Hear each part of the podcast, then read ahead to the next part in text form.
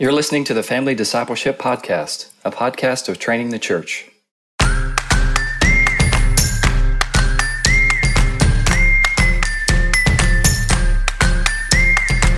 You know, of a lot of things, there's a lot of reasons we don't want them to quit. But if you think that because a young person promised you they wanted to do something, they changed their mind, that they have to stick with it for years and years and years, you might need to check and see if maybe that's more about you than it is about them. Uh, the chances of getting a college scholarship in any sport are actually pr- pretty tiny. Very Uh, small. Yeah. The chances of standing before God one day are 100%.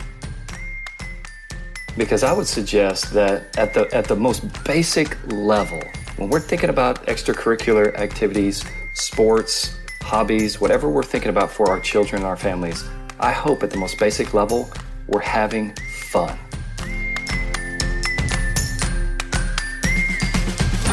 This is Adam Griffin, and I'm here with my lovely co host. First, the captain of the Family Discipleship Podcast water polo team, Cassie Bryant. How you doing, it, Cassie? I'm so glad you chose a sport that I know the most about. Well, I know that you're a huge fan of American water polo. So I know that they have to be in the water.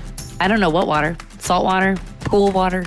Uh, that's Lake. not a swimming pool. That's a swimming pool sport. See, I know things. It'd be exciting if it was done in salt water, like a, if you involve sharks in water polo. That would actually maybe that would be a sport I would watch if there were. I feel like dolphins might be the most athletic of the the water animals. you think dolphins are the most athletic? That's your hot sports opinion. That's um, I think because they can like play with. They're smart and they can play with balls and stuff, right? Or is it oh, seals? for sure. Yeah, yeah, yeah. Dolphins are the most athletic of all the sea creatures. I feel like we're gonna have to sure. cut all this. I sound not smart. No, are you kidding me? We're keeping all that. That's gold. okay, great. Of course. Cassie here with us is the Griffin Golf Academy for Women's Coach of the Year award winner. That's legit. Mrs. Chelsea Griffin. How you doing today, Chelsea? Um, good. For this episode, I think I'd like y'all to call me Coach. If you could. Okay, good. Yeah. or MVP or something like that. Oh, that's great. Does she have a golf academy for women coach of the year award? Yeah. It was given to me by my husband after I taught some women how to play golf. Yes, I love it. She was the only coach, but she deserved an award. She did a great job at it. She's a fantastic golf coach. Doesn't she also coach the Griffin men? Uh, yeah. Yeah, we're we're Like not here to talk about my authority to teach men, Cassie. Oh, sorry. That's next season. Speaking of men who are authoritative and great coaches, Yes. guys, our good friend Steve is on the episode with us. Steve, Steve, Ooh, this oh. guy. The real coach. How you doing, Steve? I'm doing great. Thank you guys for having me. Uh, we're so glad you're here, Steve. Uh, Steve is uh, one of my dearest friends in the entire universe, and he also happens to be a amazing athlete, a world class athlete, a incredible coach. He coaches the, uh, really the. Lake Highlands Raiders, the uh, the flag football team that my son is playing on for his third year. Incredible coach. I'm looking forward to getting into it. Um, Steve, uh, we didn't tell you this, but we thought this would be kind of appropriate. But Chelsea's going to be a little bit distracted tonight. Chelsea, what are you doing right there? What are you working on? Oh, I ju- I'm good though. I just wrapped up my the 15th round of my fantasy draft. Okay, so fantasy football draft just ended. Yeah, we're good. Now we have your full attention. Yes, I'm I'm uh, undivided. Okay, great. Steve, Steve, how you feel about fantasy football and the uh, attention grabbing that it does for young men? Yeah, fantasy football is an interesting thing because it's a fantasy world and it's not Yep. real. And um, I don't want to offend anybody, but I've just never uh, liked it or enjoyed it. And to spend so much of my time wishing for people that I don't know to perform a certain way, uh, it's just hard for me to get behind. Well, I think it's a lot of innocent fun. Let's talk about it. Let's get let's get into the debates. Here we go, sports debates. But for real, let's get started. Steve, I told our listeners just a little bit about you, but would you introduce yourself? Tell us about your family, your ministry, a little bit about your sports resume. You bet. Well, once again, thank y'all for having me on the podcast. Um, it's my honor to be with you. I'm, I'm married to Kathy. We've been married for 15 years and we live in Dallas. I'm on staff at Eastside Community Church where Pastor Adam is the lead pastor. And it's been just a, an absolute joy for me to be in full time ministry. Before I joined the church in full time ministry, I was on the football coaching staff at SMU for 12 years. So, right here in Dallas, I was on a college football coaching staff. Doing recruiting and player development and football operations and anything that I could do to help support and serve that organization. Got to do that for 12 years. And that was a real thrill for me. It was a, it was a dream job. And, uh, fortunately, I've had two dream jobs in my adult career. Uh, and I'm yeah. occupying one of them right now. Prior to, prior to being at SMU, uh, my wife and I were both college athletes at the University of Texas. I played football and she played volleyball. And uh, we both just had the most uh, tremendous college experiences. For me, it was really a dream come true to get to play football at UT.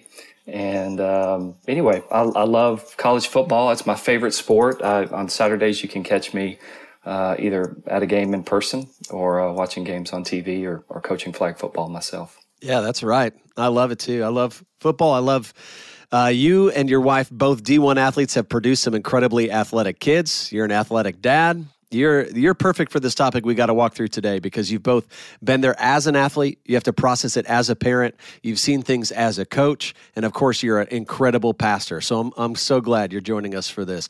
And I you know um, I may have talked to you about this already, Steve, but our theme for this fall we're going to talk about kind of the countercultural aspects of maybe the way uh, maybe a simple way to say it would be how Christian families are going through sports, I hope, in a different way than a family that's not Christian. And I want to get into that. But before we get into that, share with us maybe what are some of the benefits of sports for kids?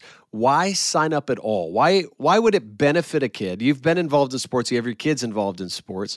What are the benefits of extracurriculars as far as discipleship go? I mean, are we anti scholarship? Are we anti extracurricular? Who who are we, Steve? Are we anti fun? I hope not. I hope not. I'm glad you said that at the very end, because I would suggest that at the at the most basic level, when we're thinking about extracurricular activities, sports, hobbies, whatever we're thinking about for our children and our families, I hope at the most basic level we're having fun. This should be fun. Yeah. I mean, our kids should love it, and I hope our families love it too. But if we've got kids that are participating in sports or band or any other extracurricular activity and they're not enjoying it or they're not having fun, we need to reconsider whether we should even have them in it at all. And so at its most basic level, surely I hope that it's going to be fun. I think sports are incredibly fun. So does my wife. And so we've raised up our children to also enjoy these same types of interests. Um, and so it, has got to be fun. Uh, beyond, be, beyond being fun, I would hope that there's also going to be some benefit uh, physically and mentally and socially in terms of being involved in these types of activities. I think it's going to be really great for kids' development. And I mean, there's a whole host of, of life lessons that are going to come from participation in sports specifically that I think would be really, really great for young kids. Yeah, and I can testify that as a coach, you invest in the kids that you're coaching and you point to those life lessons all the time. You're trying to build respect in these kids, toughness in these kids, and you are trying to help them have fun. And part of having fun is winning. That's exactly right. But we also are not the people that say if we don't win, then we uh, we go home crying, complaining, and yelling at referees. I'll be honest, there have been moments where I've been really upset more with parents than with referees even at uh, young kids' sports matches. And in Texas, if you're listening to this somewhere else, you may not know the culture here youth sports is a very serious deal to some parents. And I have literally uh, passive aggressively yelled out, We are all having fun mm-hmm. here during games where I hear parents yelling and screaming at kids and refs. Can we hear that tone? I've just again? been so overwhelmed with emotion. I'd like to hear the passive aggressive tone. Well, it literally went like this: "We are all having fun," just to like, just to try to like remind everybody why we're That's there. Right. But I don't know what to say. I don't want to get up and reprimand a group of parents and say, "Hey, maybe you could stop yelling at the refs and your own children and mm. coaches. Maybe you could stop terrifying these kids. I know that you're you feel like your job and your respect is on the line, but they are literally eight years old. Right. Maybe you could calm down or younger. When I was in high school, I refed little bitty like pee wee soccer because it paid well on Saturday mornings. And it was parents we were having to sideline. We were like, okay, you're going to need to go over here because you're yelling yeah at the kids or they would start yelling at another parent. It was awful. It was so bad. Yeah, I want to get more into that here in a minute because Steve actually gives a really good talk to parents about hey, if anybody needs to talk to the referee, I will do it. Let the coach do it. Parents don't need to do it. I think it's excellent. But before we get to that, I, you guys may not know this, but my wife, Chelsea Griffin, who's here with us, has her own incredible sports resume. She really is a very gifted athlete, great coach. And she's got a lot, a lot to offer this conversation. Chelsea's an incredible golfer, but she's good at pretty much everything she does, so that's no surprise. Chelsea, would you share with us for just a second? I love when you you give like a two minute version of why golf is good for kids. And this is not to sell golf, but extracurriculars in general. What is it about golf that you think uh, teaches kids that you love to see our kids learn? So, I used to coach high school golf at a big school here in Texas. And uh, one thing that I loved about golf is the way it forced kids to tolerate frustration in almost every sport. If you see kids, uh, if they're getting frustrated or chippy with people on the other team, sometimes they'll push and shove, maybe throw a punch, and refs or coaches will pull them apart and they may get a penalty and then they'll move on. And that's just not an option in golf. You don't really see that. And, and similarly, in other sports, if if a quarterback is having a bad game, just throwing several picks. Um, if a pitcher is is pitching um, is walking everybody or they're, the other team's hitting home runs. They can just come and they can pull the pitcher out. But what I saw from coaching high school golf is I'd have my kids out there and it's just them. And if they hit their ball in the water, there is no one you can sub in. And so, I mean, sometimes yeah. you'll have a kid take a, a lot of times you play with a stroke limit that the highest number you could get on a hole is a nine. And sometimes kids will end up taking a nine from the tee. And and then they have to hold their head high and walk to the next hole and try again. And most rounds of high school golf are around five and a half hours. And so it's just, it's really grueling mental work um, to tolerate what's frustrating when the wind blows, uh, when something just feels like a little unlucky or unfair. Um, the kids just have to find a way to tolerate it and to keep on going and to get through the round. And it was really tough. I mean, yeah. sometimes kids are walking down the fairway with, with tears rolling down their cheeks, um, but there's nobody to sub in. They just, but I'll tell you, I saw the character come through from those events. It would be a long, hard day for them. A lot of times these are two day events. So if they had a really bad day, you actually had to get up at five in the morning and do it again the next day for another five or six hour round of golf. Um, so I, I saw kids just grow, mature, maturity wise it was off the charts. Yeah, I love uh, some of the things I've heard you say before. You talked about that wind. I love the way you talk about when a kid wants to complain about the wind, you remind them that like every player out here has the exact same wind. So this is not that like the playing field is even. Or you talk about how in golf, uh, the the integrity of the game, you have to verify the other team's score. So if you think somebody else is cheating or shaving strokes, you have to stand up and say the coach doesn't do it. Nobody else is there to do it. There's no referee standing there to do it. You say no. You said you had a four, but you had a five, and you have to be able to do things like that. And of course, it teaches you respect. It teaches you to be gentlemanly or ladylike, and there's a lot of things to love about that. And that's true about golf i love what uh, steve was talking about a, a, lot applies to the sports that were played in his family growing up football for him volleyball for his wife to be a good teammate to listen well to your coaches yeah. to learn to deal with frustration to learn how to lose graciously and to win graciously there are so many great lessons in extracurriculars and sports. So uh, I wanted to establish that because I do want to talk about some of my concerns about kind of the sports culture, but I want the foundation here for everybody to hear us saying, man, there's something really beautiful about it. Nobody is going to be telling you, hey, if this is, um, if sports are inherently evil in some way, that that's not us.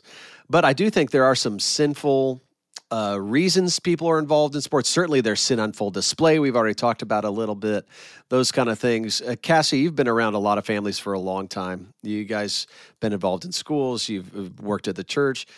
What are some of the sinful, concerning motivations you see for families that are getting involved in extracurriculars? I don't know that I've experienced it starting out as sinful motivations. I think there's always like it starts off with like really good intentions, whether it's to get to know their community or to get to know more families like at the church if it's a church league or if it's at the school for school league, that type of thing. Um, I think where it where our motivations get twisted or perverted or when we um, start to it's when I start to see like families give so much of their time and energy to something, right. or when they start yeah. to just have expectations of their children that are unrealistic and and so if they're get you know three nights a week to a sport when their kids are six years old, or yeah. the proportions are off at a very early age of the time spent doing something, and and what it communicates to the rest of the family about your priorities as a family and and as parents. And so I don't know that I've seen it start off really poorly especially I don't know, maybe I just don't become aware of it until it's something where it's like this is maybe an issue because it's come to my attention. No, I do think there's something eh, maybe even initially where a parent feels like their reputation is on the line. They need they need the kid to do well because uh, it's going to reflect poorly on the parent if they don't. So they've got to get them into things. That's true. Or yeah. They they need this kid to to be different. You want to train them to be different, and the only way I can get you to change from the kid you are is to enroll you in something to toughen you up or to make much of me. I'll tell you, I have overheard a conversation that chilled me to the bone between a mom and what had to be a six or seven year old girl, where the girl was just weeping, saying she didn't want to be in dance anymore. And the mom was saying, Well, you have to because you promised me you would. And the girl was going, I hate it. I don't want to be in dance. And the mom said, Well, you promised me you would do it until you were 14. And so Oof. you have to do it. And I just thought, wow. gosh, this poor girl and I get it. We don't want kids to be quitters. You know, of a lot of things, there's a lot of reasons we don't want them to quit.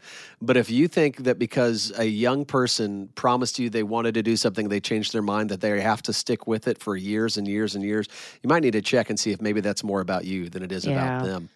I'll tell you though, there are um, in the choices of of sports as well. I think there's a godly way to choose not which sport to play, but maybe how and which teams. And I'll tell you, I've been really proud of the teams that our kids have been a part of, partially because many of them have been coached by men like Steve. Steve prays with our kids. He talks to them about Jesus. This is not a private Christian school team. This is a this is a city league team. He just says, "Hey, I'm a Christian. I'm a coach, and I'm going to be praying with you guys." We pray before we get out there. He teaches them about he, he doesn't allow ungodly language, ungodly activities, and so it's it's another man coming alongside me in that. And I'll tell you, I've had a lot of trepidation about asking any other coach to be a part of the Griffin family life because I've seen Steve do it so well that I've man, I don't I don't want a coach that's going to scream at my kids. I don't want a coach that's going to treat my kid like his job is on the line, therefore he needs my kid to perform.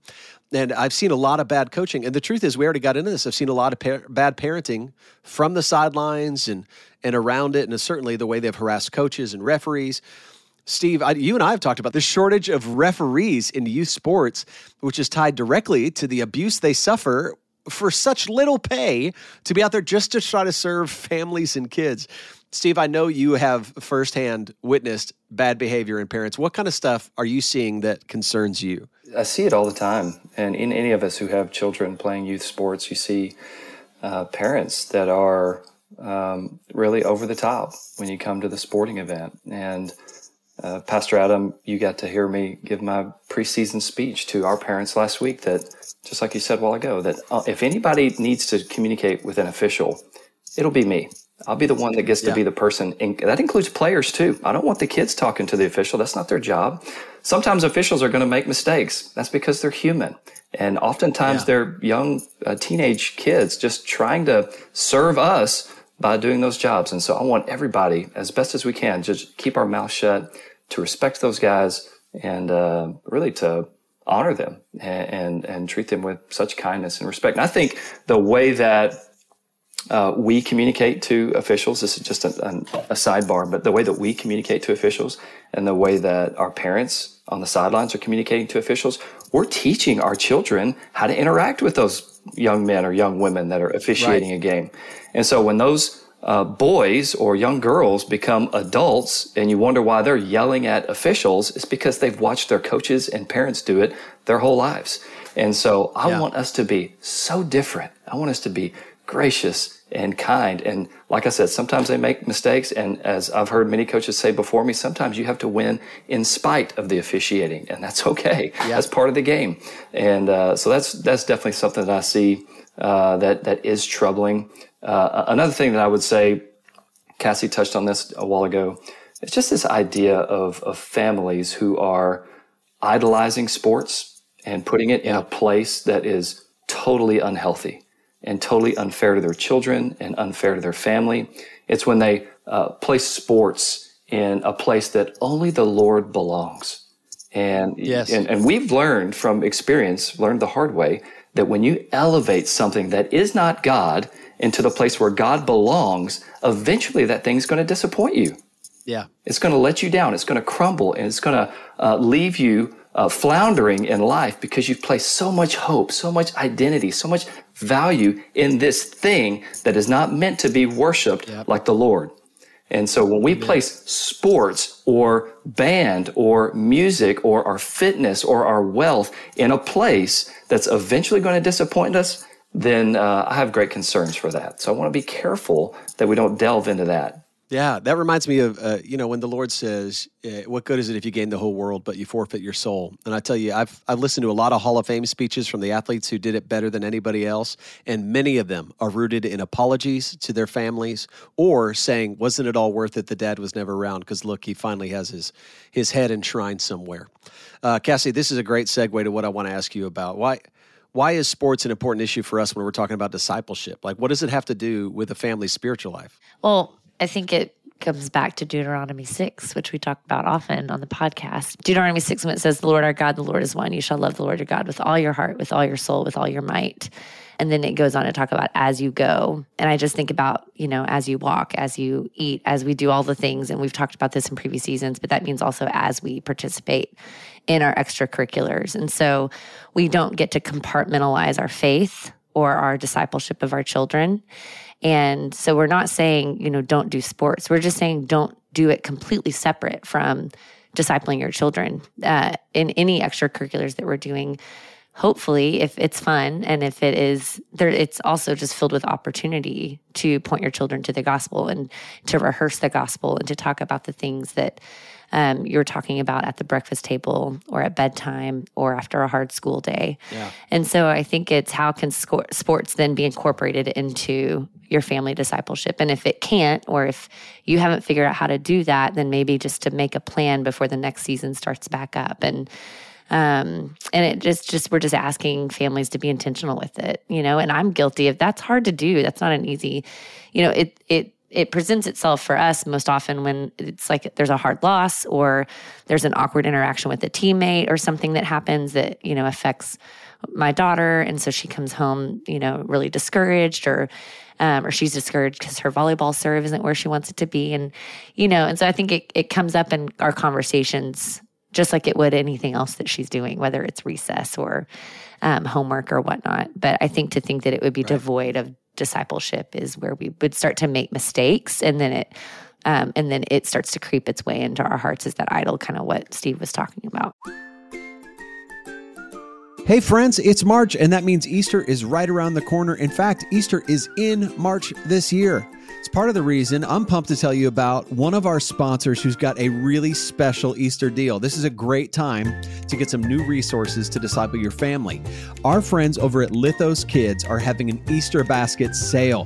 They got the brand new Little Pilgrims Big Journey complete box set. It's now available. Guys, I can't tell you how much I love this resource.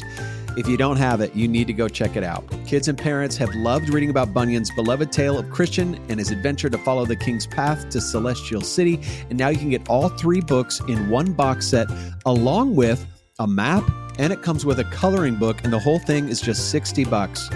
You can use the code FAMILY10 to get 10% off your entire order at Lithos Kids right now. So, what a great discipleship opportunity. To find all this, go to lithoskids.com, see all the items in their Easter promo, including their new release, The Parables of Jesus, and the Kingdom of God Bible Storybook.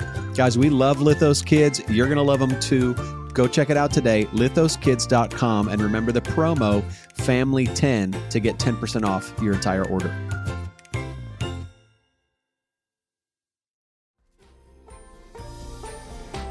Sometimes hard things happen. Sometimes they happen to children. When God Makes Scribbles Beautiful is a beautifully illustrated book that helps kids trust that God can take their hard things and use them for good. This picture book imagines that the hard things in a child's life is a scribble following him everywhere. Readers will journey through God's promises from the Bible, inspiring hope and faith in God's good and redemptive plan. Hard things don't always go away, but God can turn them into something beautiful. Available at beautifulscribbles.com. Download a free parent connection guide and printable scripture cards.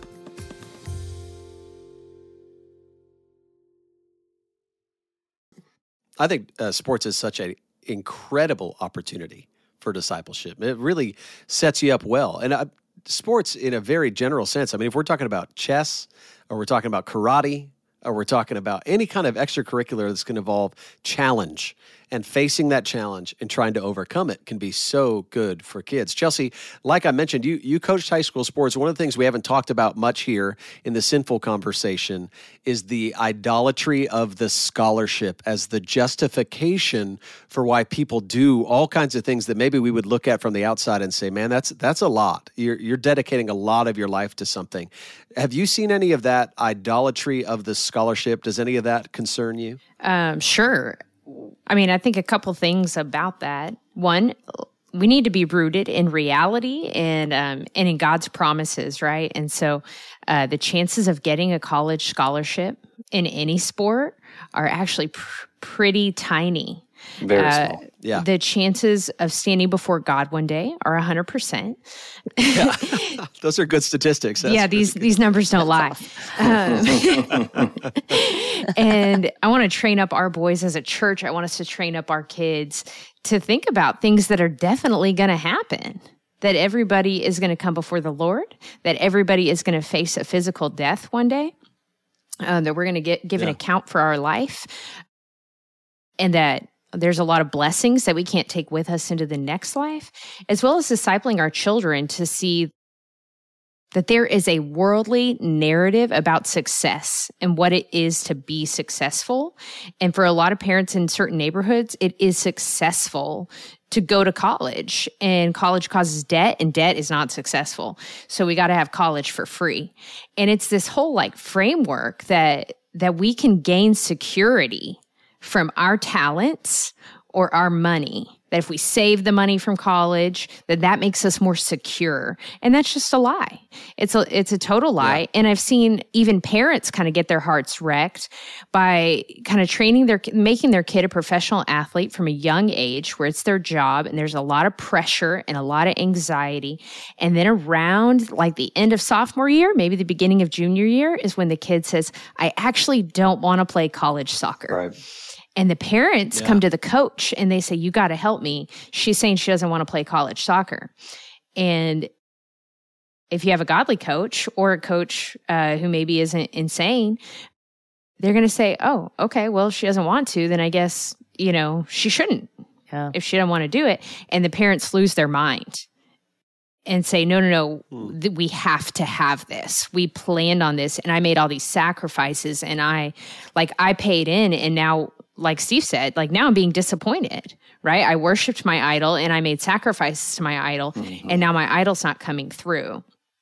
And yeah. no one is able to help you there, you know? And so tons of concerns there. Concerns too, where you see an insecurity in mom, mom or dad, where they're thinking they're going to finally feel good if their child accomplishes a certain thing. Right. And that puts such a painful weight on the child That's that right. it's difficult to recover from. So, uh, in these cases, sports are steering us away from getting more of Christ.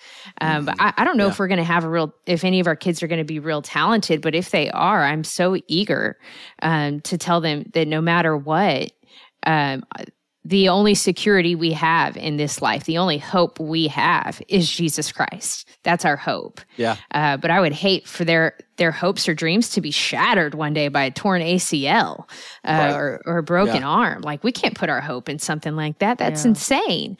And I, am eager yeah. to keep our kids grounded. Yeah.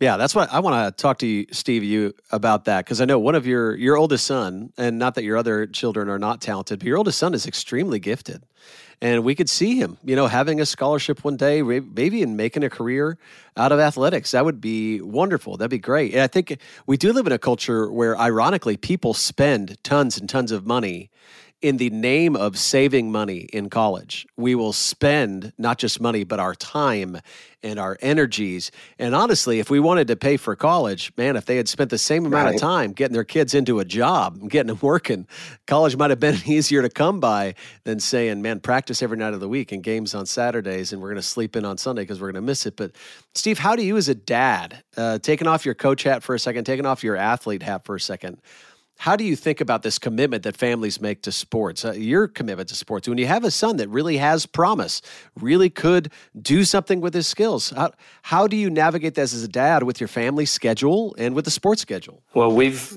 hopefully discipled our kids in, into this understanding that we hold sports very loosely in our family. Um, we we love athletics. We love competing. We love being a part of teams.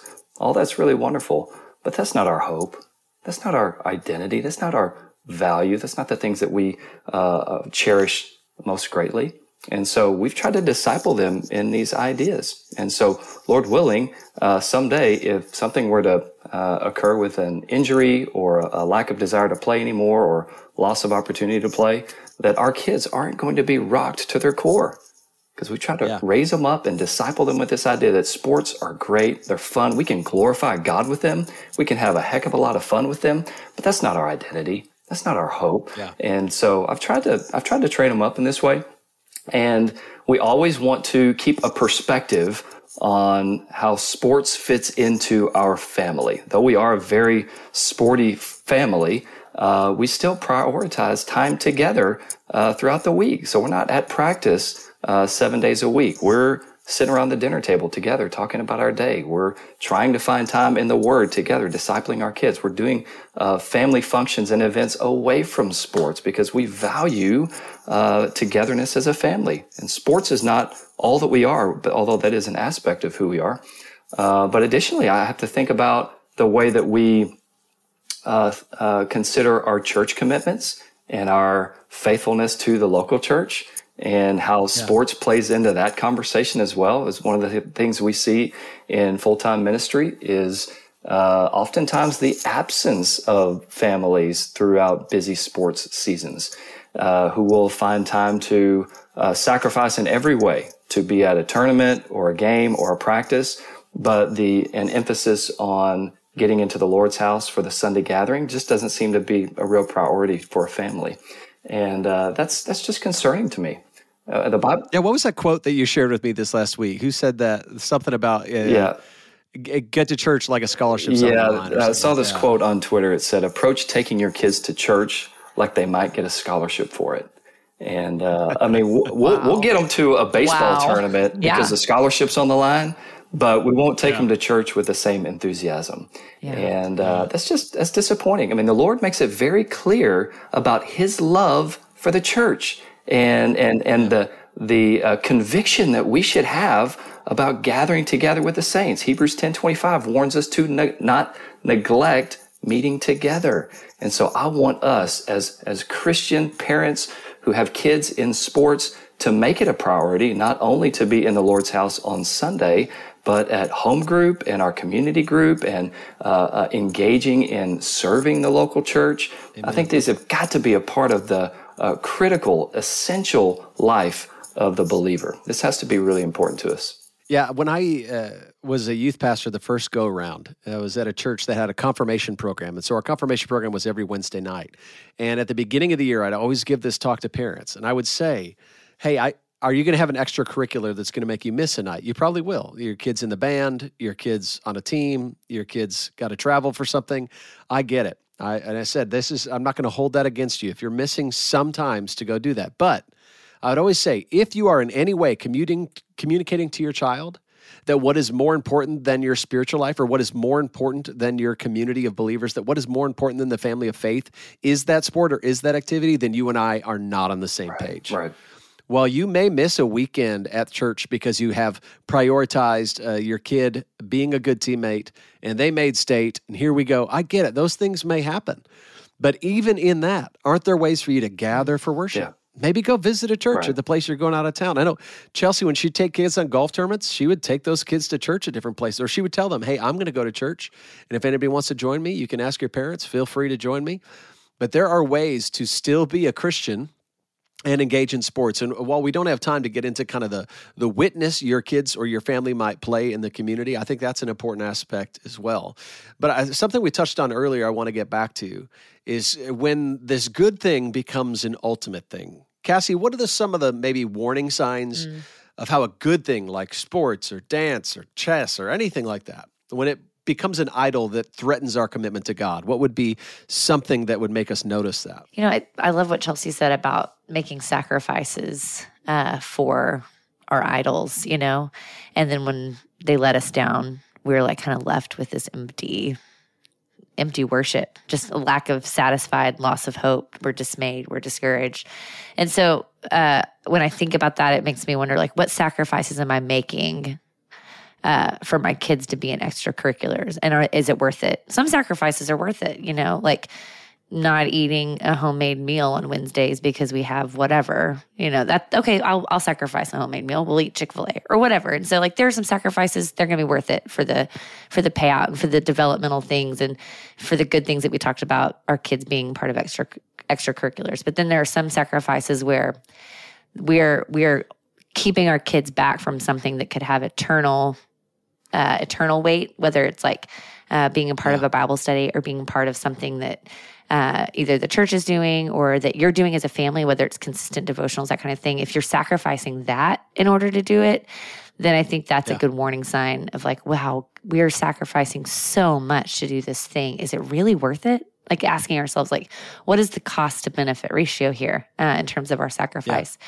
I think about we've got a milestone trip coming up next year for our um, juniors and seniors, uh, the boys our student uh, pastor is taking them on a way forward trip, which is like this backpacking trip in Colorado. I think you've been, Adam, right? You've done a way forward trip. Okay. Mm-hmm. Yep. And um, Steve and I did it together. We we shared a tent. but that will be that's a story for another okay. day. Okay. uh, we bonded that night. We're gonna take our upperclassmen on this trip next summer, and there's a lot of uh, momentum behind this trip. They're really excited. They're gonna raise support for it, and we're just excited for this being a milestone for our student ministry for um, upperclassmen to look forward to it. But we have a kid that is having to weigh, well, that means I'll miss this opportunity um, with an extracurricular that would, because of where he's at in school, would earn him a leadership role in that extracurricular. Mm-hmm. So he's having to decide do I just throw that away after years of working towards it in order to do this way forward trip and be with my you know, my youth group and to have this kind of milestone together? Or do I? It's just like a really interesting position that he's in. And I'm, you know, we're obviously prayerful and uh, his family is helping him navigate that. But it's just that that's the kind of thing. Yeah, right? He's trying to decide what it's worth. And so I think we're facing those decisions every week and every season that, you know, whether it's right now we've got volleyball season for girls and football season. That's what season y'all are in for boys. Yeah. and then there's basketball, I think, in the winter, and there's soccer. Like there's, and so I think every season is asking, like, what are we sacrificing if we sign our kids up? And gosh, the more kids you have, the more you're sacrificing. Am I right? Like it just gets yeah. more time consuming. Yeah, I think a lot of what you just brought up is really helpful. Uh, I think one of the things we talk about on this podcast a lot is leading your home. And when it comes to sports, you are still the leader in your home. And so these a lot of the issues around sports are typically not driven by the kids until they're maybe in high school. This, these are family driven by parents. Uh, mainly, you're going to set the tone for how your kids think about extracurricular activities and why they're in them and what they're learning from them. And so it's really important, moms and dads, that you're thinking through how what are you communicating to these kids? Is there is your affection for them on the line on whether they win or lose and how the game goes? Is your ego on the line? Is your are you making a financial investment that you're going to hold against your kids later? Is there bitterness and resentment? Are you so angry at coaches and referees that man you need to be like caged up. You need to be removed. I we have friends who've been removed from several sporting events because they could not hold their temper from an umpire or a referee or an official. And so I I know that life, and that's that's an embarrassing mm. life. That's a that's it's hard. Uh, but uh, my my commendation to you parents is that you would do whatever you have to do around sports without sin. Mm-hmm. That there is a way to do this without saying I in order to do this, I have to scream at somebody, right. lose my, harm my witness. Like I've seen that. Where I've seen that from pastors mm-hmm. who are coaching, mm-hmm. not from Steve. Steve, this is not. Let's you. say, is your friend a, in the room? Call out.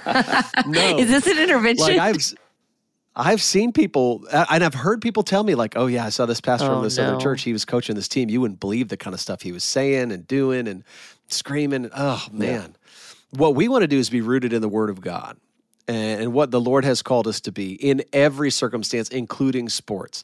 And I know it is competitive, but we have to have to be godly mm-hmm. in it. Mm-hmm. Chelsea, what what scriptures come to mind for you when you think about navigating this issue of being different than the rest of the world will be when it comes to sports? Yeah, I think a lot of things come to mind. Things Jesus said, things that are in the Proverbs. Uh, but two, there's two verses that really stick out to me when I think about this topic. One of them is from First Corinthians chapter six, and it says, "All things are lawful for me, but not all things are helpful. All things are lawful for me, but I will not be dominated by anything." Yes. And so when you have a choice to make, you go, "Is this helpful? Is this good? Am I allowed to? Am I free? And we say, yes, Christian, you're free. You're free to sign your kid up for five sports. But is that helpful? And are you being dominated by something, something other than your hope in Christ? Uh, then we got to reconsider. Um, another verse that stands out that um, I think about as it pertains to lots of stuff. Um, comes from First Timothy chapter 6 and it says but godliness with contentment is great gain for we brought nothing into this world and we cannot take anything out of the world. That's First Timothy 6 6 uh, and that phrase I try to let that just stick in my head that godliness with contentment. So whatever it is I'm pouring into am I am i gaining godliness? The bible says that's my that that's a treasure is to have godliness and contentment. And we know from the scriptures what paul says. He says that contentment is a learned thing that uh, it's not just something that you pray for and hope that God will give, but he says you learn contentment. You can learn to be content when you have enough or when you don't have anything. You can learn how to be content. And so to be content and to be godly, the Bible says is great gain for us. And so to think yeah. about a future where we we might not have a college scholarship can I be content? Can I learn to be content? Can I be godly? Can I trust the Lord with that? Uh, th- these are some yeah. of the questions that we want to ask ourselves and then model um, that godliness and that contentment for our children to say that no matter how something plays out, we're going to chase after godliness and we're going to keep learning contentment. Yeah. Yeah. Yeah. We've talked a little bit about our scholarship. I'm glad you brought that up again. It reminded me too. We haven't talked that much about the delusional child who believes this will be their professional career. And it is a hard thing as a parent to help your kid see, knowing that they have a dream that, hey, my dream is to play in the NFL or play in the NBA or play in the WNBA or play or be in the the ballet or whatever their dream may be. And if you reach a point where you know that is not going to happen to be uh, to not be the one who maybe feeds the delusion but also how do you be the one who's not like the dream crushing anti-fun or anti-life parent? That is a hard place to be. But sometimes you have to be a truth teller in a world that's full of delusions that think uh, the really what we're chasing is glamour, or really what you're chasing, like we talked about before, is being cool in the eyes of the world. You think athletes are cool, so you want to be one of them. You think they make a lot of money, so you want to be one of them. And if your dreams are rooted in those things, gosh, we need to do more than just tell our kids they might not um, might not be one of the few who make it. We might need to reveal to them, hey, the dream that you have might be rooted in something that actually would not be good for you. It might actually be a rescue to you, a redemption to you to say, hey, there's probably something better the Lord has for you. Steve is a man who who has coached and is is a coach, and a man who's got incredibly athletic kids, and your wife and you are such great athletes. When when a parent out who's listening right now is thinking, well, how do I find a team or a coach or a sport that would be great for my family? What do you do when you want to evaluate whether or not it'd be a blessing to your family or not? I, th- I think my answer to your question is going to sound a little bit contradictory because I am one of the most competitive people you'll ever meet. I mean, I absolutely want to win no matter what we're playing. I mean, if we're playing checkers or tiddlywinks or ping pong or whatever, I'm trying to win. And uh, I will take you down at Tiddlywinks. Yeah. I will take right yes, now. Sir. Digital Tiddlywinks. Yes, sir. Let's get up. so I care very deeply about winning, and so I also want my children to be successful. I want them to be on winning competitive teams. However, I consider that to be way down the list of priorities for me when I'm thinking about who I want coaching my kids. In all fairness, I don't care if my kid's football coach knows whether that football is filled with air or filled with feathers. That's, that's a low priority for me. I simply want him or them to be men who are investing into my son and speaking life into him and affirming him and building confidence in him and teaching him to respect himself and his teammates and the game and the officials and teaching him about hard work and perseverance and discipline and determination. These are the types of things that I want my coaches pouring into my kids. And so winning, yeah. yes, I want to win. I want my kids to win. That's very important to me, but it is way down the list for me in terms of what type of person I want coaching my kids. I want them investing into them, edifying them, speaking life into them, and helping my kids walk away from that game who have, and, and Lord willing, at the end of a season, they have fallen in love with that game even more than before the season started. Maybe they'll learn a little bit about football or basketball or soccer along the way. Maybe we'll win some games. Hopefully they've fallen in love with that game even more. But primarily, I want them to walk away uh, prepared a little bit more to be quality young men and quality young women. Amen. I love that.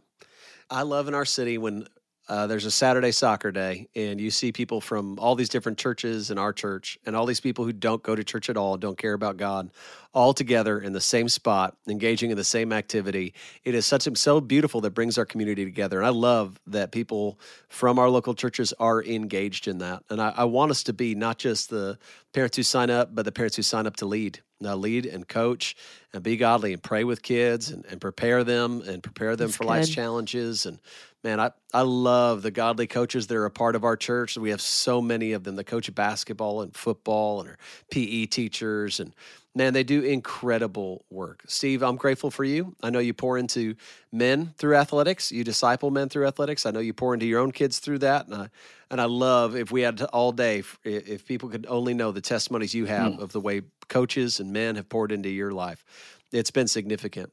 Thanks for being on with us. Before we let you go, though, Steve, would you mind sharing with us? Are there any prayers that we can share for you with our listeners? Any ways that our listeners can pray for the Stigall family? Yes, yes, you can. My my wife and I, uh, we've been really fortunate to have four kids over the last uh, 15 years of marriage. And uh, some of you who are familiar with our story would know that we had a really difficult summer, and uh, we've just deal, dealing with uh, pain and loss and heartbreak as a family.